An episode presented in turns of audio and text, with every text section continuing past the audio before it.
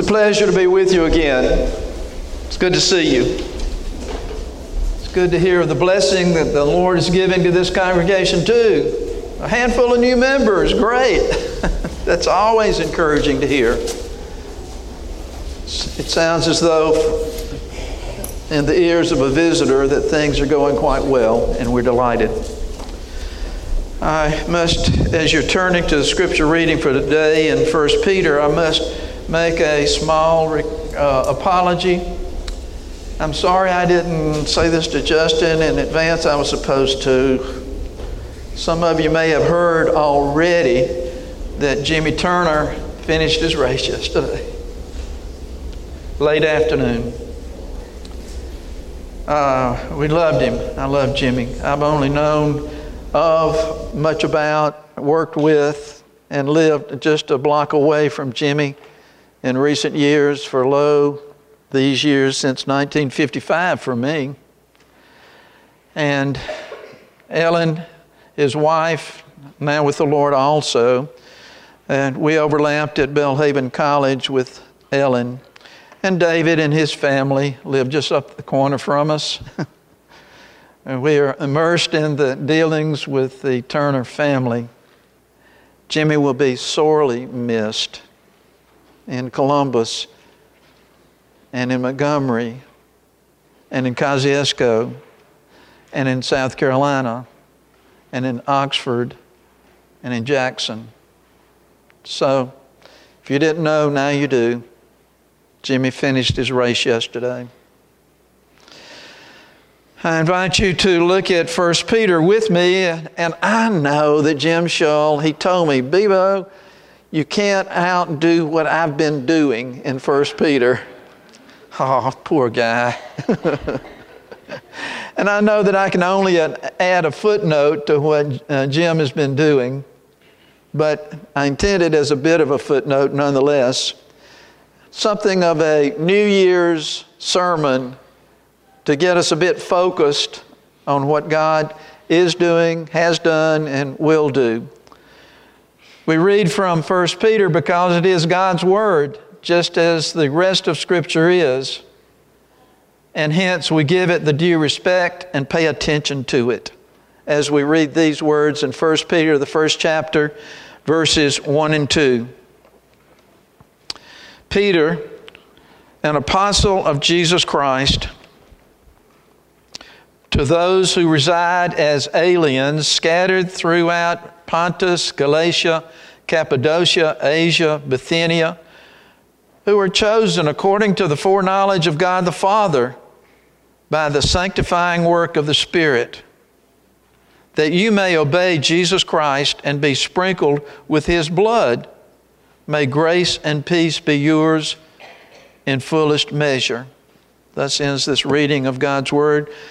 Let's pray, asking God to give us the message that we need for our well-being and His honor.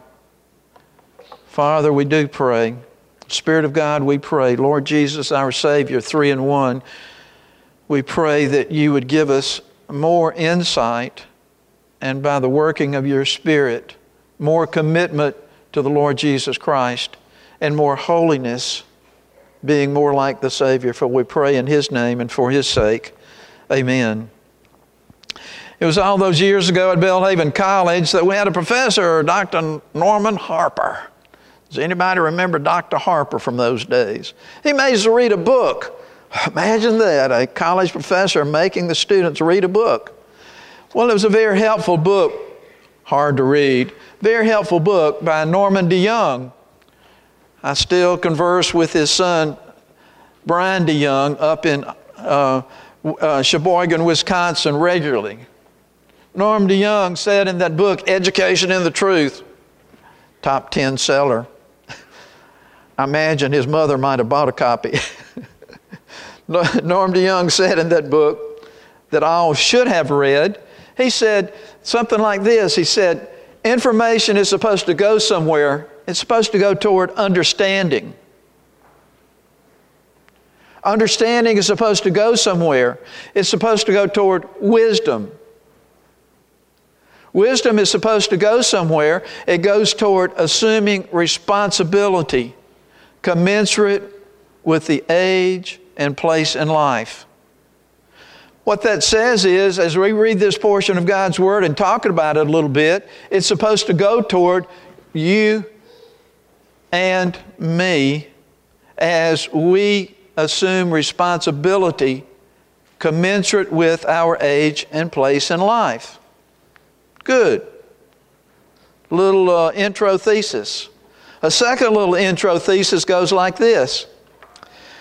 All those years ago, the first person in what was going to become, if you're old enough to remember, Reform University Ministries, and then it was morphed into RUF, a person whose voice Jimmy Turner and I heard many, many times back in those days. Mark Lowry drilled into what was to become RUF this little phrase. Mark Lowry said, time and time and time again, God is at work. God is at work.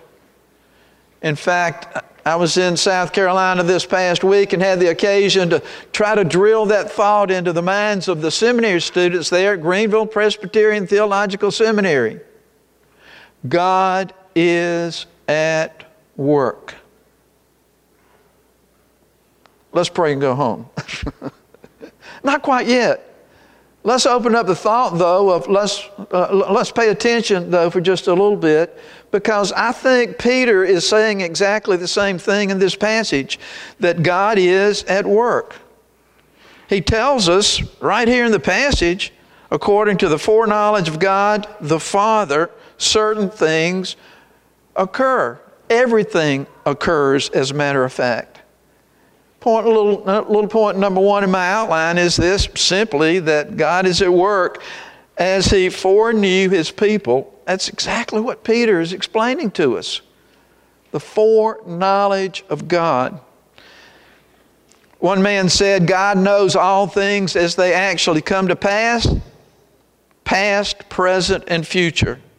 He knows what is possible and what is actual. The omniscience of God is clearly taught in many passages of Scripture.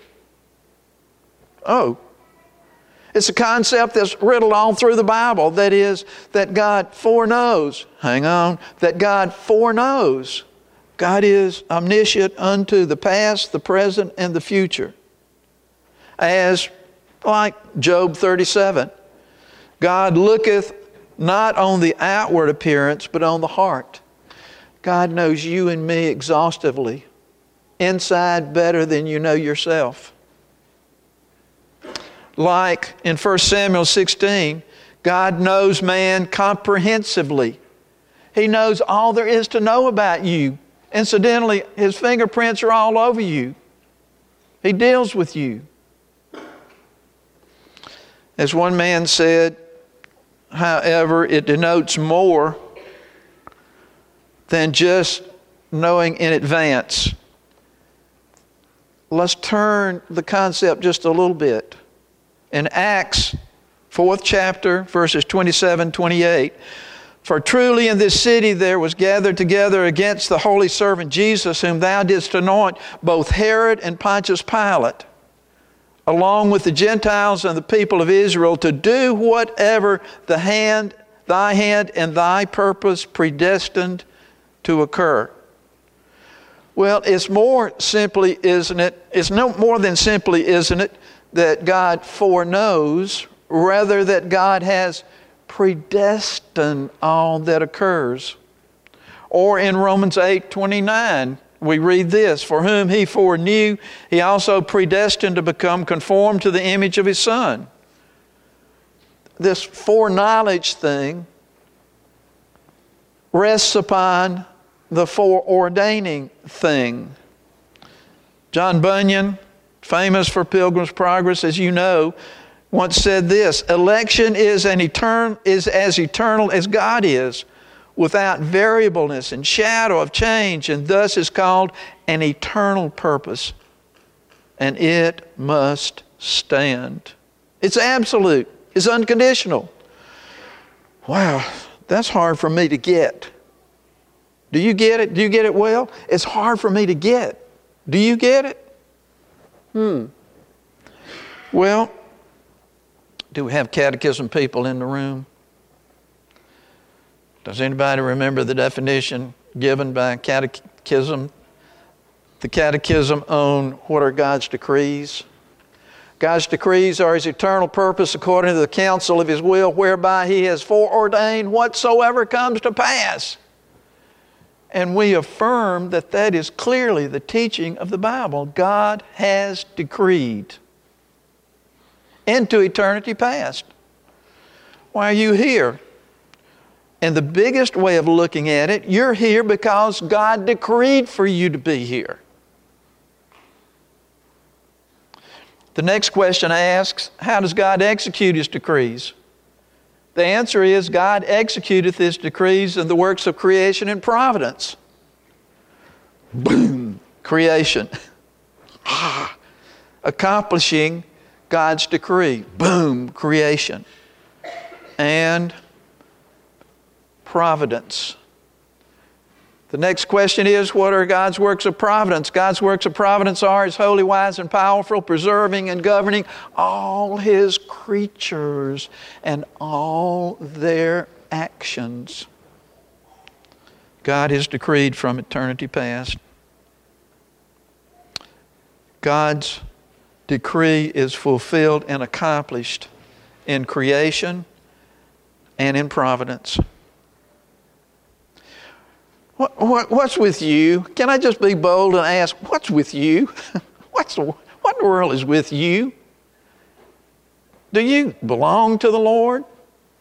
Are you the Lord's person? It's fair for me to ask a question like that, isn't it? It's fair for me to ask of children things like that, isn't it? It was as a 10-year-old child, I think I told you this before, it was as a 10-year-old child that I was at Lake Forest Ranch one summer. I think God changed me as a 10-year-old kid and put me on a certain course into the future. But you see, your conversion, should it have been, your conversion, should it be, your conversion is a result of God's eternal decree, worked out by His providence, with His fingerprints all over you. Are you in Christ? It's a reasonable application of the first point that God is at work. Is God at work in you? Is He changing you? Has He changed you? Fair? Fair. Fair to ask that question. It's all about the decree of God. It's all about what Peter's explaining right here, that this foreknowledge of God has opened up to us by the work of the Spirit of God in us. And could I say as an application that yes, we need a pastor. Yes, we need a pastor. And thank the Lord, Jim, my good buddy, is here. And I'm serious in saying that. I rag on him all the time, only because he deserves it. I rag on him all the time. And yes, we need a pastor, don't we? The decrees of God are His eternal purpose according to the counsel of His will, whereby He has foreordained whatsoever comes to pass. We are not discouraged. We are confident because God is God and we are not. What did Norman De Jong tell us? Information is supposed to go somewhere toward our assuming responsibilities commensurate with our age and place in life. Number one, God is at work. Number two, God is at work in your sanctification. That's exactly what Peter says right here. By the sanctifying work of the Spirit, God is at work in your sanctification. The Puritan John Owen once said, Now our whole evil frame was cured by the effectual working of the Holy Spirit in the renovation of our nature. I was made new. If you're in Jesus, you were made new. This work is the cause of our holiness. The more we have of His saving light in our minds, of His heavenly love in our wills and affections, and of a constant readiness unto obedience in our hearts, for the more pure we become. He purifies us by strengthening our souls with grace. My favorite verses in the Bible, my favorite verses in the Bible. Do you have favorite verses in the Bible? I have favorite verses in the Bible. My favorite verses in the Bible are these. Philippians 2, 12b and 13. Work out your salvation with fear and trembling. It sounds like, oh, we're supposed to accomplish our... No. The better way for us to think through it is, live out your salvation from now on. For it is God who is at work in you, causing you to will and to do of His good pleasure. Should you be making any progress in sanctification, and that's God's design, you're making progress in sanctification because God's Spirit is at work in you, causing you to will and to do of His good pleasure. Jesus said in John 17, "Sanctify them in the truth. Thy word is truth." Hebrews 13, "Therefore Jesus also, that He might sanctify the people through His own blood, suffered." 2 Thessalonians 2, "God hath chosen you to salvation through sanctification of the Spirit." What's the point, Bebo? The point is, God's at work. He's as much at work today with you that He was in a day in the past when He brought you to a saving knowledge of the only Redeemer of God's elect, God Himself, the Lord Jesus Christ, who thought it not something to grasp or be held on to remain in heaven with His Father, but willingly subjected Himself to all of the miseries of this life, yet without sin, that He might be your Redeemer and that He might be the one working through you by His Spirit in your sanctification. God is at work. That's just the bottom line. It's 2023. God is at work. That's the bottom line. We are not straying from the eternal truth as Peter has explained it to us right here in these two little verses. Okay, God is at work in my salvation, to put it that way. God is at work, number two, in my sanctification, to put it that way. Number three, God is at work, as Peter said, in sprinkling the blood of Christ on you. Well, John Owen, the Puritan, said, "By the special application of the blood of Christ, the Holy Spirit becomes the efficient cause of the purging of our souls from all the defilements of sin." The application of the blood of Christ. I had the privilege of teaching a little class this past week at Greenville Seminary. I quoted Palmer Robertson a number of times. Does anybody remember Palmer Robertson? I do. Palmer Robertson. We had Palmer Robertson at Reformed Seminary back in those decades far in the past. I'm going to quote Palmer Robertson here and then make a point of it. We were in class one day and someone asked a question. Palmer thought a little bit. He said, "I don't know." I tried to tell those seminary boys to get comfortable saying, "I don't know." Well, I don't know exactly what is being meant by this sprinkling with the blood of Jesus. I don't know.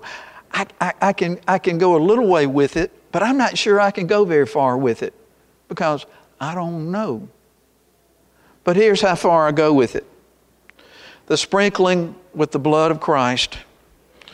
Well, in Exodus 24 and Leviticus 16, we have references to the Old Testament sacrificial system, don't we? Yes, we do.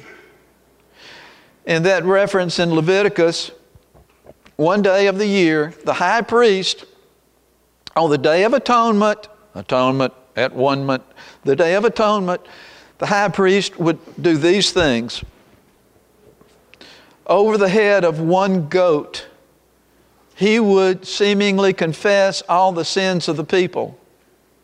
Metaphorically, perhaps, analogously, perhaps, however we think about it, he was confessing the sins of the people. And I told the seminary class, hold on. For the next several hours, I'm going to be confessing your sin. They weren't too delighted to hear me say that. But isn't that the point? The high priest was confessing the sins of the people over the head of the goat. And what then?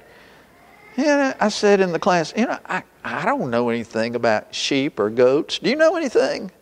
I'm not sure I know anybody who knows anything about them. But I've read they're pretty dumb. I've read that the priest confessing the sins and then having the goat led so far out into the wilderness that he could never come back with all the sins on his head. The sins are gone.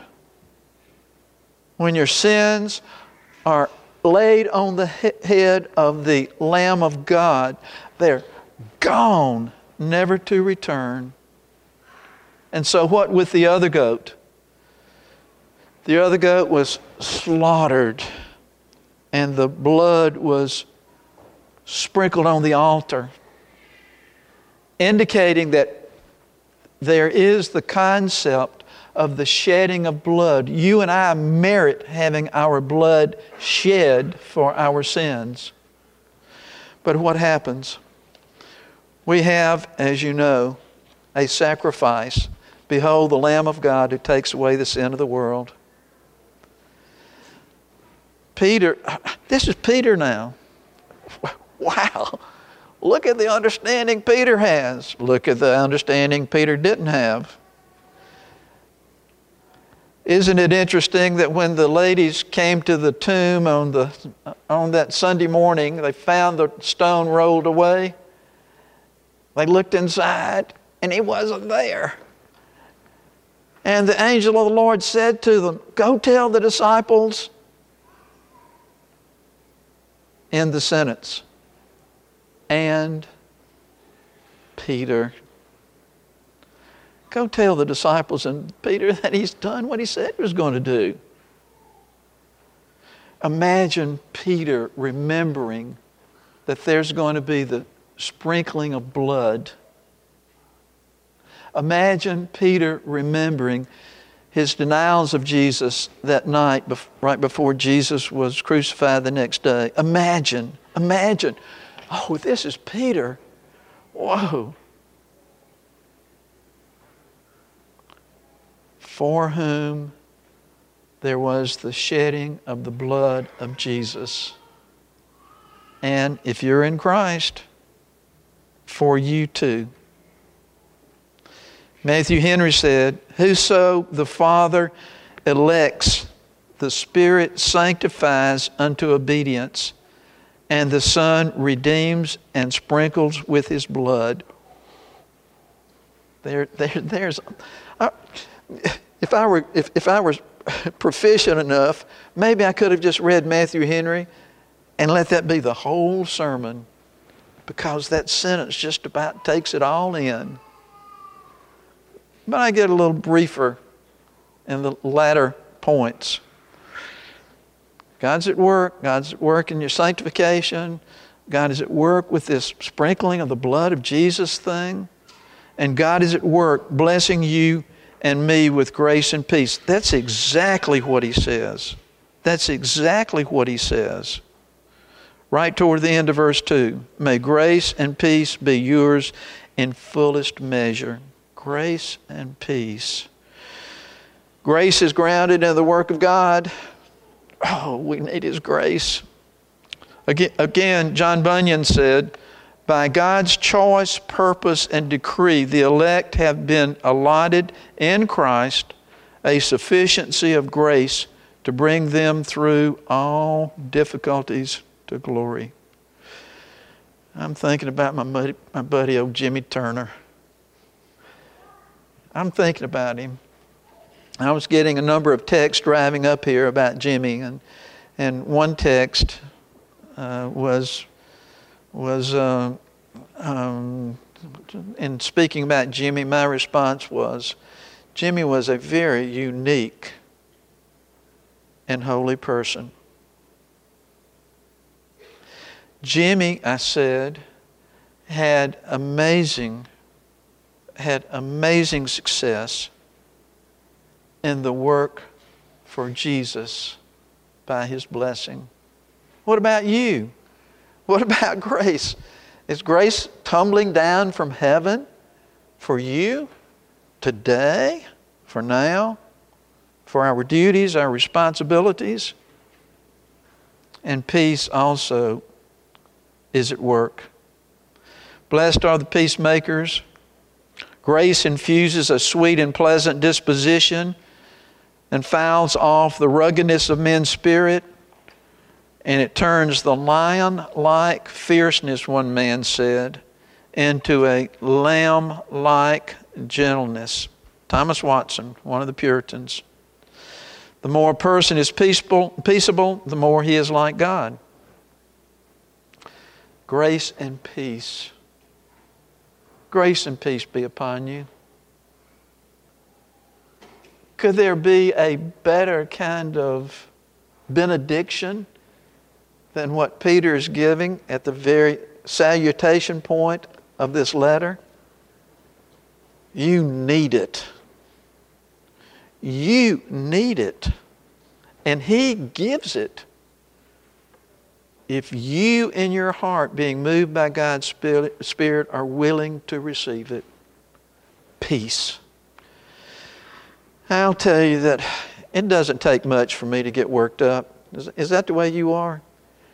I go in blows and stretches. I just can't listen to very much of the news. Can you listen to the news? Driving up, I was listening some to the Fox News. And then I was listening to the BBC. And then I was going to my old-time radio listening to detective stories. I prayed some, but I did those things too. I just can't listen to too much of the news. What's going on in this chaotic world around us? Hold me down. I'm going to rush out the doors and start doing something about it. I don't know. No. We'll do what we can, commensurate with our age and place in life. But,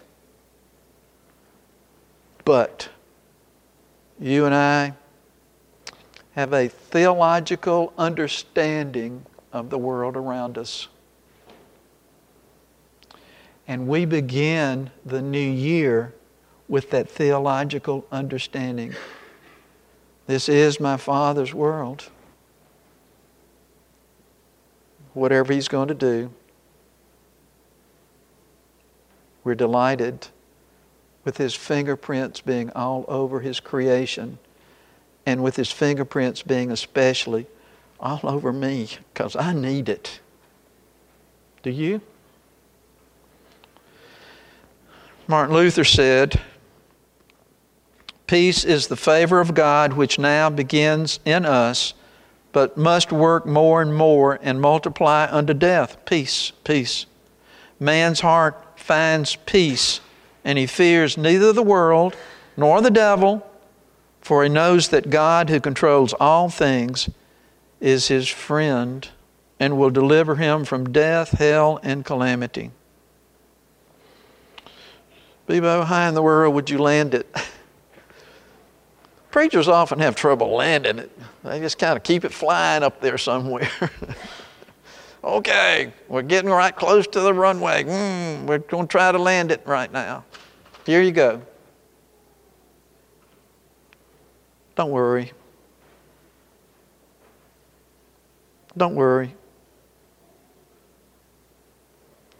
God is in as much charge of your life as He was for me all of those decades ago at Lake Forest Ranch. He's as much in charge of things in your life as He was for our friend Jimmy, who died yesterday.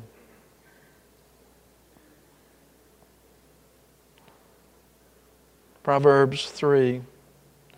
Trust in the Lord always, and lean not upon your own understanding. Get a grip. We're Christians. And we live like Christians. Don't we?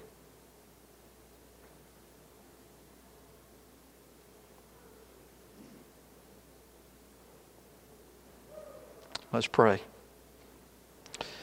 Almighty God in heaven, how thankful we are that you have been very merciful to us.